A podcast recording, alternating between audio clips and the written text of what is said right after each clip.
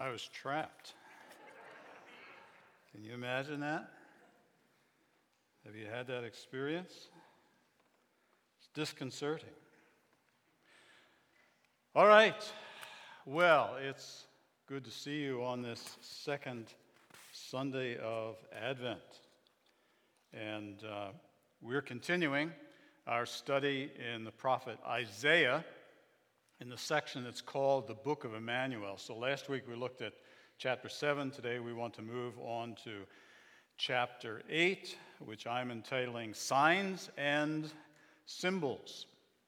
Uh, one thing I wanted to note for you, just on a little bit different line, is that uh, uh, we have a tradition here at Grace Bible Church that around the Christmas time we take a special offering for uh, to enable us to do different projects, and we're going to do that again this year.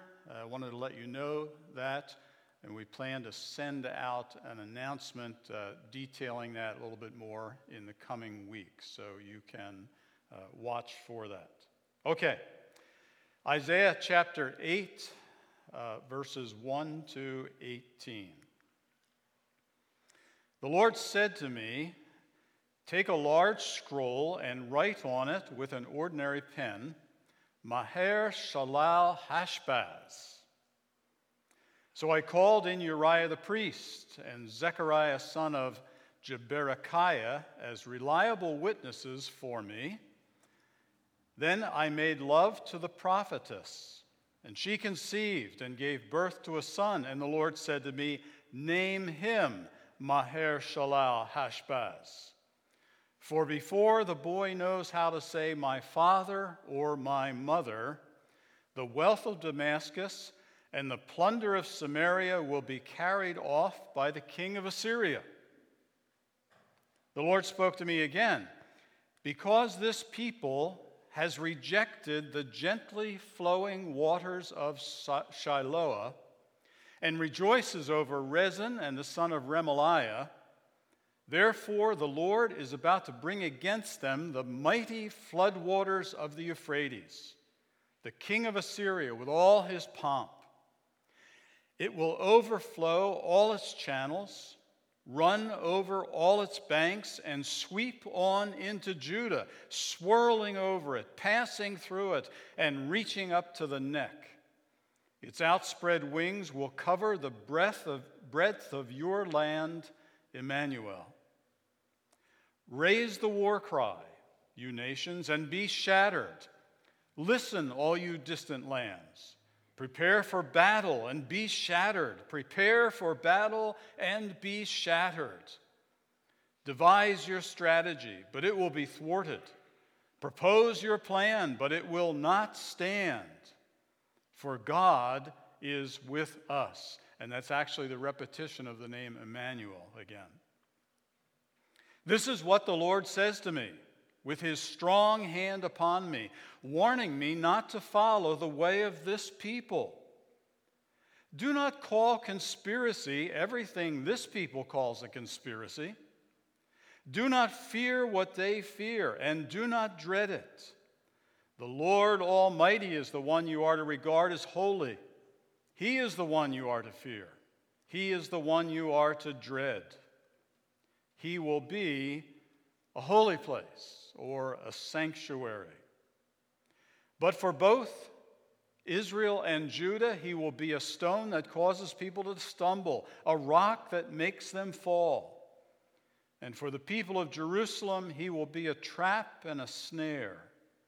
Many of them will stumble, they will fall and be broken, they will be snared and captured. Bind up this testimony of warning and seal up God's instruction among my disciples. I will wait for the Lord who is hiding his face from the descendants of Jacob. I will put my trust in him. Here am I and the children the Lord has given me. We are signs and symbols in Israel from the Lord Almighty who dwells on Mount Zion. Signs and symbols. And what I want to do with you today is consider these uh, symbolic names that Isaiah is instructed to give to his sons. Now let's, uh, let's set the stage again. Uh, we looked at this last week, but uh, it's the same general stage. It's in verse 4. Before the boy, this case, Maher Shalal Hashbaz, the second son, for before the boy knows how to say, my father or my mother, the wealth of Damascus and the plunder of Samaria will be carried off by the king of Assyria. So here's the players. This prophecy is given in Jerusalem, which is part, it's the capital of the, what we call the southern kingdom, the kingdom of Judah, the house of David. To the north is the kingdom of Israel, the ten tribes that seceded from the house of David some uh, 300 years before this. Capital is Samaria. The king there is called in this text the son of Remaliah. To the east is the kingdom of Aram Damascus capital city is Damascus, and the king here is Rezin. To the northeast is the mighty Assyrian Empire. The background is that the Assyrians have been oppressing all of these small uh, nations to the south and west, oppressing them by levying on them uh, heavy taxation. And, uh, and what happens in those situations is that if, if nations that are under pressure like that feel that there is a weakness or an opportunity, they stop paying tribute, they rebel. And that's what happens here. Uh, the two kingdoms of Israel and Damascus sense an opportune time. The Assyrians are off fighting somewhere else. They decide they're going to rebel. But they know that the Assyrians are mighty, powerful, dangerous, and so they want to enlarge their coalition if they can. And the obvious group that they want to pull into the, the coalition is the kingdom of Judah. But King Ahaz in Jerusalem says uh, that's not a very good plan because there's much more strength in the Assyrians than you realize. I'm not going to play that game. I'm going to pay, pay my tribute and stay out of this. The response of the two northern kingdoms then is to say, all right, if you don't want to play with us, we're going to invade we're going to topple Ahaz as the king and put in someone more favorable to us, and he's simply called the, the son of Tabael. And uh, that's their purpose. So they, they start their invasion to the south. And Ahaz then says, uh, I'm a loyal subject of Assyria. I'm going to appeal for help which he does, and the Assyrians come. Now, they would have come anyway. But, but that's Ahaz's strategy. And he appeals for help, and, uh, and it appears to work.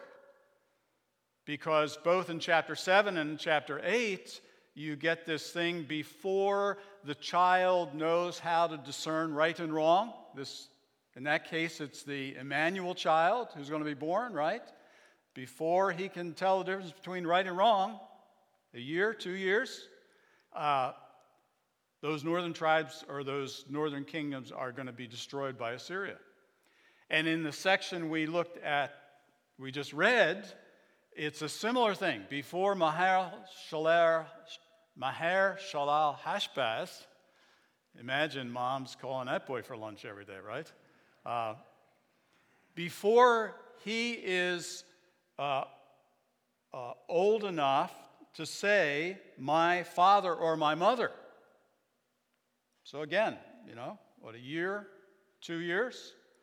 Uh, before that happens, the wealth of Damascus, this kingdom, and the plunder of Samaria, they'll be carried off by the king of Assyria. Now, that doesn't mean that there is approval given here to uh, Ahaz and his policies, right? And we saw that last week. Uh, what I want to do is look at these names and think about what they are as signs, because that's what Isaiah says. I and my children are signs. So let's back up to chapter 7 and we didn't really talk about the name of the first son uh, last week.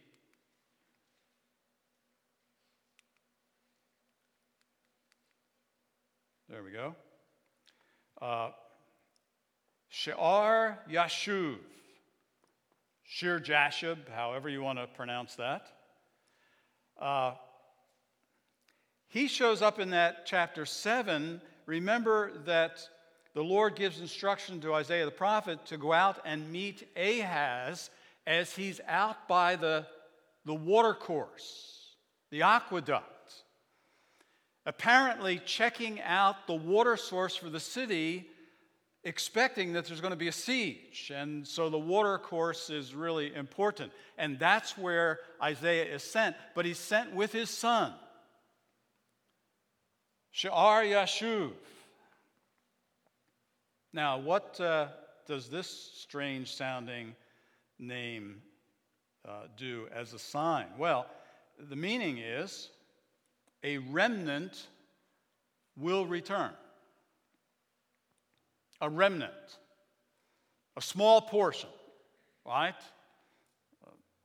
Uh, a remnant of fabric is a, is a trimming or a small piece of a larger cloth a remnant, a small portion of Israel,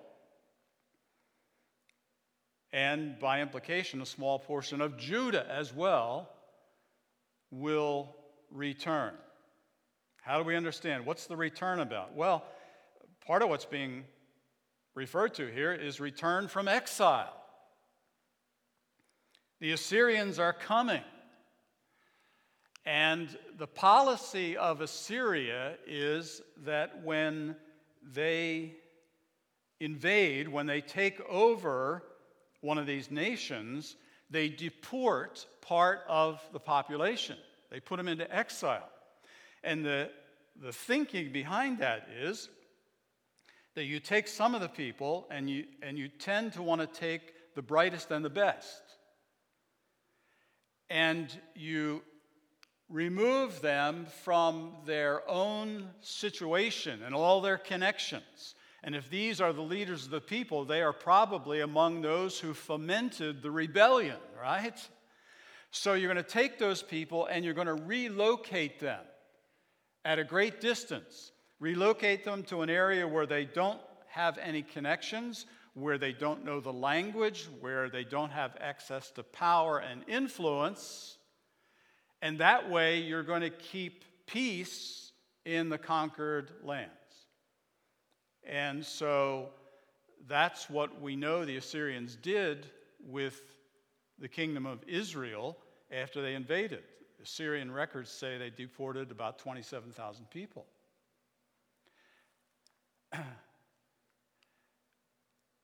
and what the name Shear Yashuv says is only a small portion of those people are ever going to get back. Moreover, uh, I think this looks ahead. I, I think Isaiah understands that the problems in Israel that lead to God's judgment and to the deportation of these people, the same issues are at work in the southern kingdom, in Judah.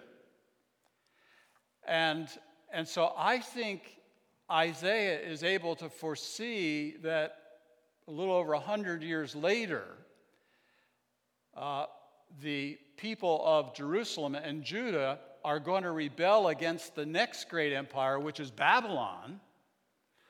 And there's going to be a repeat of this story. Jerusalem will be destroyed, the temple will be sacked and burned. And a group of people from Judah now will also go into uh, exile, not up in the north here, but they're going to go uh, east to Babylon. And of these people as well, only a remnant will ever come back. Uh, the remnant comes back, you can read about in Ezra and Nehemiah in the Old Testament. That's the story of the people who return. But that's not most of the Jews who go into exile. Most of them don't return. Remember Daniel? He goes in the exile of the southern kingdom was actually in a couple stages. Daniel goes in the first stage, and he never returns. So, returned from exile, only a remnant will ever come back. That's true to this day. In 1948, uh, Israel was established as internationally as a Jewish homeland. But the majority of Jews in the world still live outside of Israel. So they are the, it's called the diaspora. And they are, they are still in the diaspora, they're still dispersed. But as with many symbols, there's more than one way to think about it, right? So only a remnant will return from exile, but uh, here's, the, here's the way symbols can have multiple meanings, see? We've seen before that the word return is a symbol for the word repentance. To turn back to the Lord. That's the idea of repentance. And, and so, what this name is saying to the people of Judah is there's an exile coming, and most people aren't going to get back from that. But it's also saying Israel and Judah have departed from the Lord, and only a small number of them will ever return.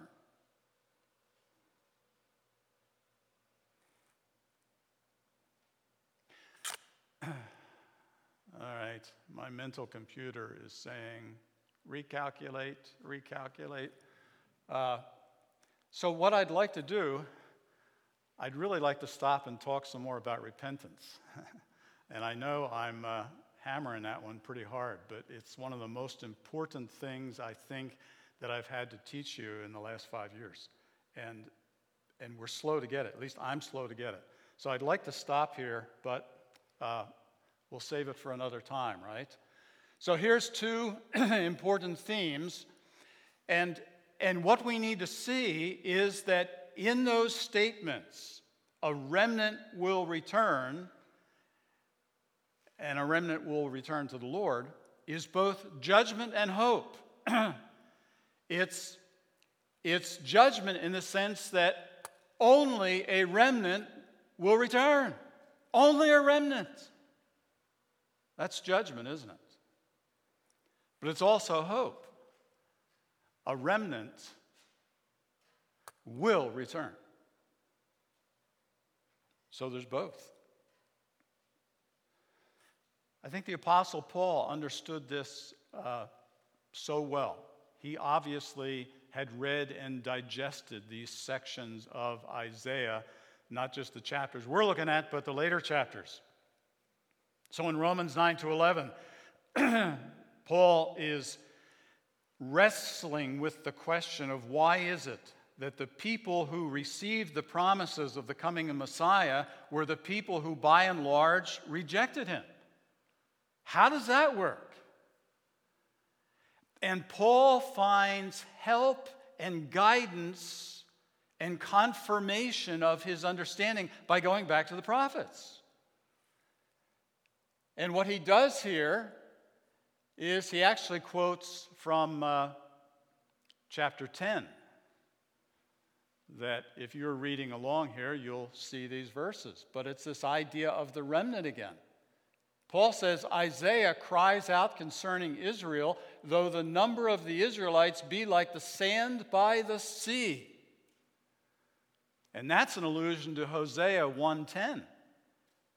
Remember, Hosea, in the midst of messages of judgment, gives these messages of hope. And he says, still, the number of the Israelites will be like the sand of the sea. So now Isaiah is thinking about Hosea, and Paul is thinking about both. Though the number of Israelites be like the sand by the sea, only a remnant will be saved.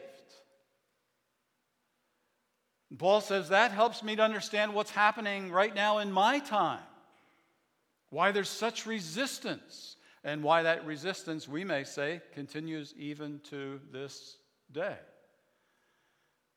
There is a remnant of the Jewish people that received the Messiah.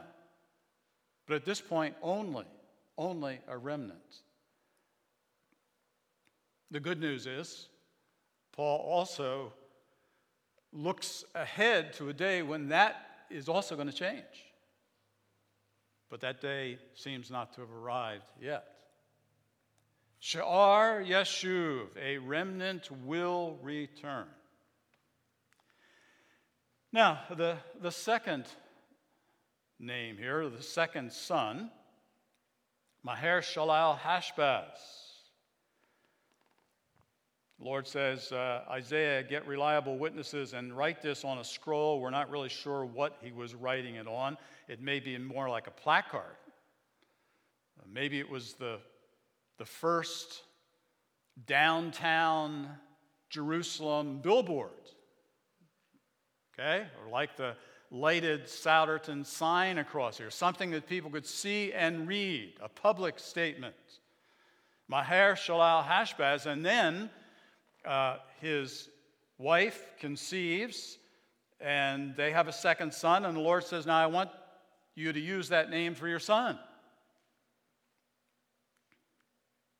What does it mean? It means quick to the plunder, swift to the spoil. And it seems to be talking again about uh, the political circumstances of the day.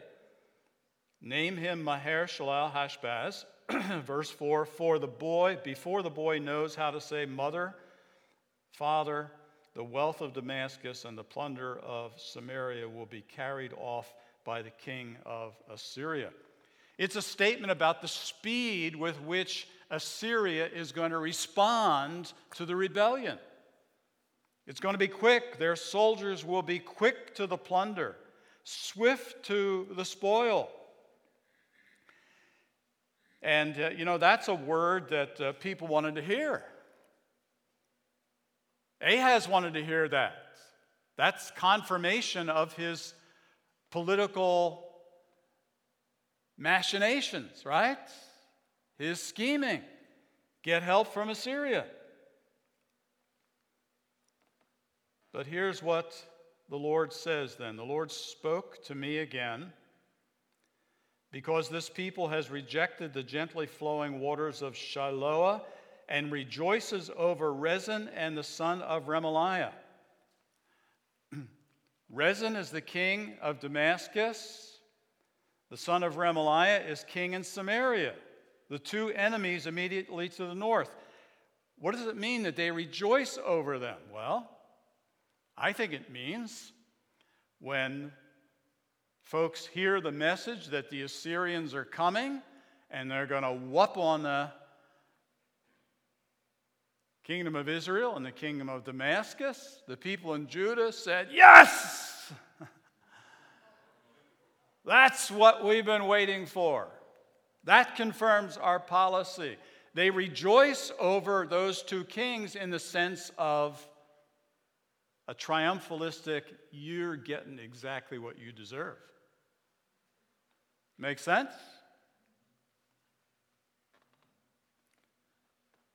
What did I do? Wow, we went through a number of them, didn't we? Yes, yes. All right, calm down. well, here's, here's the response of the Lord through Isaiah. This people is rejoicing over what's happened to those two northern kingdoms. And they're saying yes to Assyria. This is great. They're coming. They're doing their job. This is exactly what we wanted. And the response of Isaiah is don't trust the Euphrates. Now, here's symbols again, right? The Euphrates, if you remember your geography there, the Euphrates is the major river that flows through Assyria. And, uh, and that becomes an image then Verse 7 Therefore, the Lord is about to bring against them, that is, Rezin and Remaliah, the mighty floodwaters of the Euphrates, which is the king of Assyria, and his armies with all their pomp. It will overflow all its channels, run over all its banks, and sweep on into Judah, swirling over it, passing through it, and reaching up to the neck.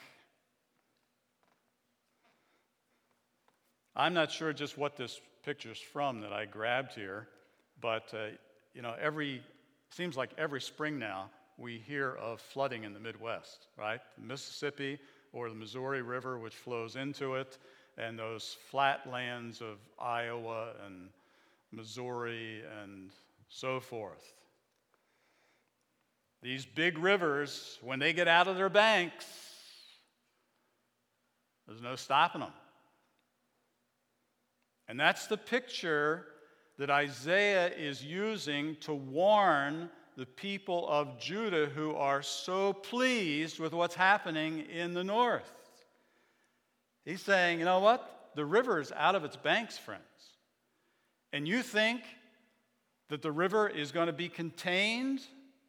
Do you think the armies of Assyria those soldiers who can smell the plunder, who are filled with battle lust and sweeping down through Israel from north to south, Dan, and Galilee, and the Jezreel Valley, and then Samaria and Bethel. Ooh, Bethel, we're getting right close to the border now, friends, and here they come what do you think's going to happen? Are those soldiers who see each little city and town as a fresh opportunity, are they going to come to some magical line and say, oops, there's the boundary with Judah, our ally. We, we can't go over that. Isaiah says, What a ridiculous notion that is. Don't you understand that the Euphrates is out of its banks and it's going to sweep across. And yes, he says it's going to pass through, reaching up to the neck of Judah, which is a, another way of talking about how all the smaller towns in Judah are overrun and only Jerusalem maintains its. Uh, position. That's what's going to happen. Don't trust the Euphrates. Well, what are you to trust if you don't if you can't trust Assyria? I mean, it's a tough time. You got to trust somebody, right? Yeah. You do. And that's the word of judgment that comes, verse 6. Because this people has rejected the gently flowing waters of Shiloh.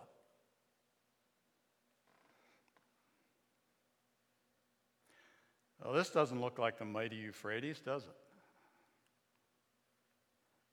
Even with a good, uh, a good rainstorm, that's not going to do much damage or any at all. This people has rejected the gently flowing waters of Shiloah. Shiloah probably refers to that aqueduct that runs from the spring of Gihon down to the pool of Siloam. It's, it's the watercourse that, that Ahaz was inspecting when we first encounter him, right? It's the water that, that it's the spring that, that brings water to Jerusalem. And it flows gently. It's not a torrent, it doesn't have other streams feeding in, it just has the spring. So it's gentle. And it's a picture here of God's provision. So, this whole thing of the contrast of the gently flowing waters, which Isaiah says, or the Lord says, this people have, they've rejected the gently flowing waters. They've trusted in the mighty floodwaters of the Euphrates. That's their mistake. The mistake is a lack of faith and trust in the Lord. And so, here in Isaiah's day, as in every day, the, the message and warning of judgment is also an invitation, isn't it? We are invited again and again to be people who trust, who believe, and who trust not in our schemes, our agendas, our plans, but people who trust in the Lord and in His provision.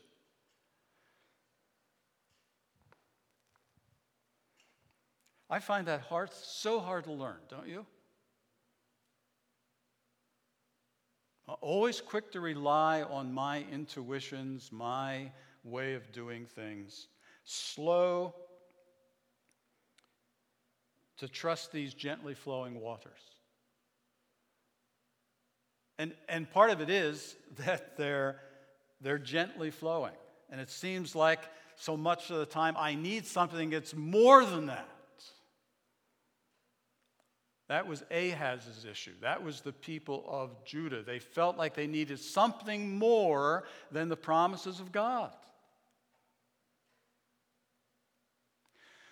All right, quickly, let's pick up the third name Emmanuel. Emmanuel showed up last week. The virgin will conceive and bear a child, and you shall call his name Emmanuel. And Matthew tells us that that was fulfilled in the birth of Jesus, right? But what we suggested last week that there's there's probably a double fulfillment there. There's a long term in Jesus, but there's a short term in a child who's going to be born. Now, in chapter 8, that name shows up again twice. So, who might this child be? We said last week there's different guesses on that. So, I, am going to give you what I've become more convinced of the more I've looked at it. What I think is that the Emmanuel child is Maher Shalal Hashbaz. I think he's, had, he's got two names. I think probably his mother named him Emmanuel, and Pop came in and says, Hey, I got this word from the Lord, Maher Shalal Hashbaz. She said, Oh, right. Uh, Emmanuel's easier because you can shorten it to Manny, right? It's easier to call him for breakfast that way. Well, but seriously, I, I think that it's the second son who is also Emmanuel the name that means God with us. So, this boy, in his dual names, on the one hand, says, Watch out for the Assyrians. Don't trust in them. There's big trouble ahead. And with his other name, he says, But people of Judah, hear the invitation Trust God because God is with us.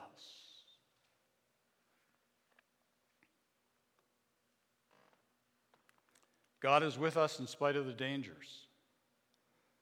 There's certainly many.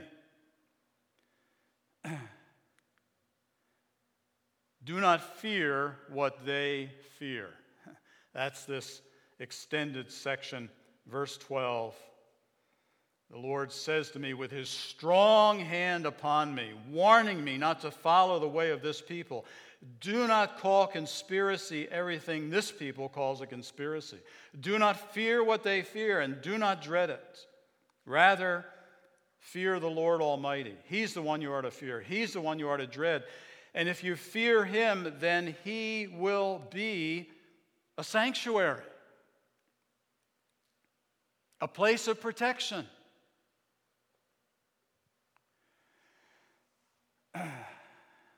But, friends, there, are, there is so much to think about with these verses, huh?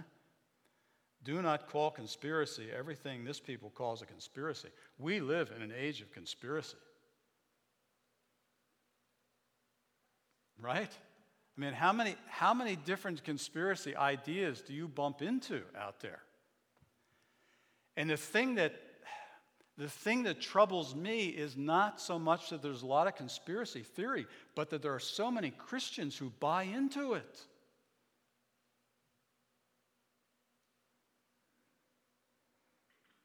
There are so many Christians who are living with all sorts of irrational fears. Do not fear what they fear. Now, I understand there's proper caution. And God doesn't speak against that. But there's irrational fear. And some of it is linked to this idea of conspiracy, all the stuff that's going on, right? That, that maybe people don't know about, but maybe they do. And, and now I become an insider because I begin to understand the conspiracy that other people don't. And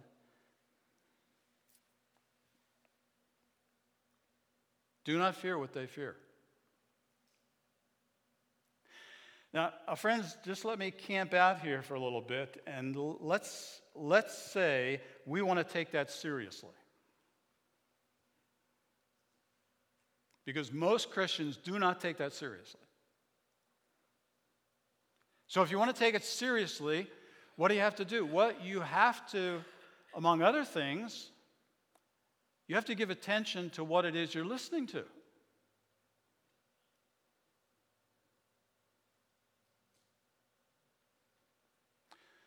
So let, let me suggest a, a few things that maybe you shouldn't be listening to. Maybe you shouldn't be listening to the news. I don't mean that you just disregard everything that's happening in the world. But, but the news becomes, for many people, a kind of drug. They, they have to get more and more. Now, the fact is, we live in a day when the news has become more and more sensationalized. And as far as I can see, it doesn't matter whether you're talking about news on the right or news on the left. Virtually all of it is sensationalized, and it's sensationalized, among other things, to drive people's fear and anxiety. That's part of the way the drug works. So if you're hooked on that drug, you are feeding a habit of anxiety and fear. And closely associated with that is frustration, and closely associated with that is anger. I see many Christians who are fearful, frustrated, anxious, and angry. And it's rooted to a great extent in what they fix their minds on. That's what Isaiah is talking about. So now, if we're serious about this, and, and I'm going to assume you're serious about it, and you're thinking, well, that, that's something I need to attend to, here's an experiment you might want to try a one week experiment. Experiment in fasting, right? In this case, not with food, a fast from the media. Consider this. Consider for one week going totally off media.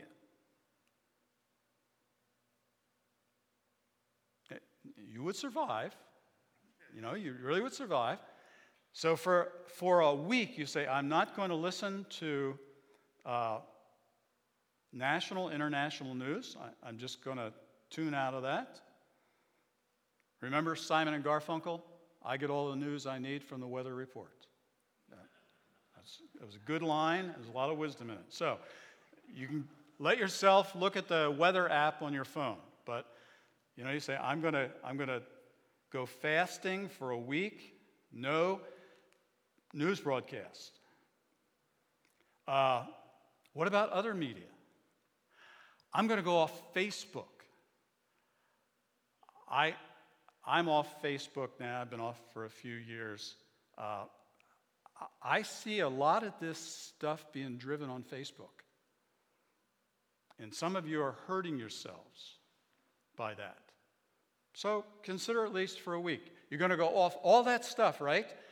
And then at the end of the week, you're going to say, What's the level of my fear and my anxiety and my anger? And if you really want to help it, you take some of that time you would have invested there and you spend it reading the Psalms. How about that? So, on the one hand, you're reinforcing what you shouldn't be afraid of, and you're, on the positive side, you're reinforcing the one you should fear in the best sense, and the one you should trust. And then see what happens after a week. My guess is what some of us would find out is that uh, we have been afflicted and that God would grant us some freedom. Do not fear what they fear, and do not stumble. Uh, this is uh, an important theme. And uh, I'm going to land the plane here uh, quickly, but uh, we sang about it. This notion in Isaiah of the stone, it shows up in chapter 8 and it shows up uh, later as well. Chapter 28 See, I lay in Zion a stone, a tested cornerstone, a precious cornerstone for a sure foundation. The one who relies on it will never be stricken with panic. Psalm 118 says, The stone the builders rejected has become the cornerstone. The Lord has done this, and it is marvelous in our eyes. Here's an Old Testament imagery. And like a lot of these signs, the imagery can function two ways. It can function as a positive encouragement to faith, it can also serve as a warning of judgment to come. And uh, in chapter 8, where we are, God says, I am going to be a stone of stumbling to the people in Jerusalem. Because they're trusting in Assyria, faith in me is going to become a stumbling block for them, and they're going to fall on the stone and be broken. On the other hand, later Isaiah says, or God says through him, I'm laying in Zion in Jerusalem, a cornerstone. The one who trusts in him will never be ashamed. Uh, that is to say, the one who believes in the stone that I lay will never be disappointed in their faith. Now you go 700 years, and Jesus, Emmanuel, shows up. And the people begin to wrestle with this guy. Who is he? Where's he from? What's he saying? His words are offensive. And what does Jesus do? He puts these passages right together, doesn't he? He says, Psalm, 8, Psalm 118, I'm the stone that the builders are going to reject. You builders, and the Pharisees know exactly who he's talking about. You builders are going to reject this stone. Yet this stone is going to be the cornerstone. All of God's purposes and plans are going to be aligned with this stone. On the other hand, those who don't trust in the stone will stumble over it and be broken. So, in this symbol, there's both judgment and hope, right? That's how these symbols work. A remnant will return. A remnant will return. The builders stumble over the stumbling stone or the cornerstone, but those who trust in it will never be stricken with panic. Let's pray. Lord, thanks for the encouragement of these wonderful words. How relevant they seem to us today.